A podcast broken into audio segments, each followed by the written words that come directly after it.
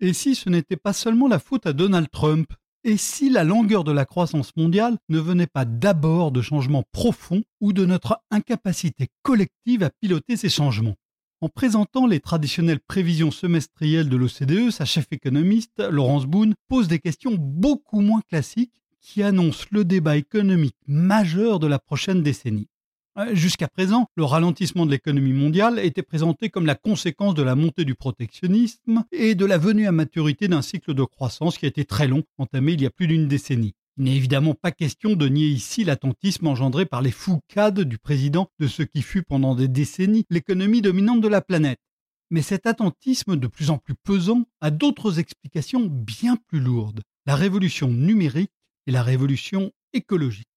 D'abord, la révolution numérique. Elle a été vue comme la promesse d'une vague de productivité puissante, comme le furent les révolutions industrielles induites par l'énergie et la production de masse. Mais pour tirer profit de ces nouvelles technologies, il faut bouleverser l'organisation des entreprises et des États. Peu de ces acteurs y sont parvenus pour l'instant, et ceux qui y sont arrivés ont ainsi un avantage compétitif surpuissant. La révolution écologique, elle, n'a pas encore vraiment commencé, mais elle paraît de plus en plus inévitable. Et cette simple perspective suffit à influer sur les décisions. L'absence de cap stratégique face aux questions liées au changement climatique pèse sur l'investissement, souligne ainsi Laurence Boone. Comment décider le lieu d'implantation d'une usine, la construction d'une route, l'achat d'avions, le choix d'une technique de production plutôt qu'une autre, sans connaître les nouvelles règles du jeu qui vont s'imposer? La question n'est pas seulement d'avenir. L'industrie automobile mondiale a fortement ralenti depuis plus d'un an en raison de l'instauration de normes d'émissions de CO2 plus sévères en Chine et en Europe. Et ce n'est que le tout début.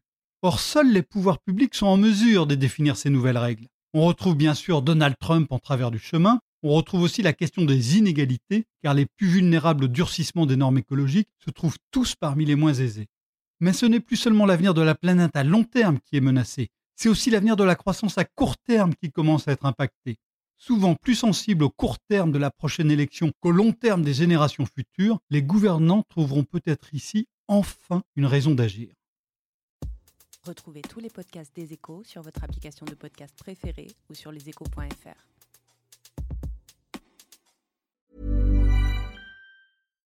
When you make decisions for your company, you look for the no-brainers. And if you have a lot of mailing to do, stamps.com is the ultimate no-brainer. It streamlines your processes to make your business more efficient, which makes you less busy. Mail checks, invoices, legal documents, and everything you need to keep your business running with stamps.com. Seamlessly connect with every major marketplace and shopping cart. Schedule package pickups and see your cheapest and fastest shipping options from different carriers. With rates up to 89% off USPS and UPS rates. And with the Stamps.com mobile app, you can take care of mailing and shipping wherever you are. Make the same no-brainer decision as over 1 million other businesses with Stamps.com. Sign up with Code PROGRAM for a four-week trial, plus free postage and a free digital scale. No long-term commitments or contracts. That's Stamps.com. Code PROGRAM.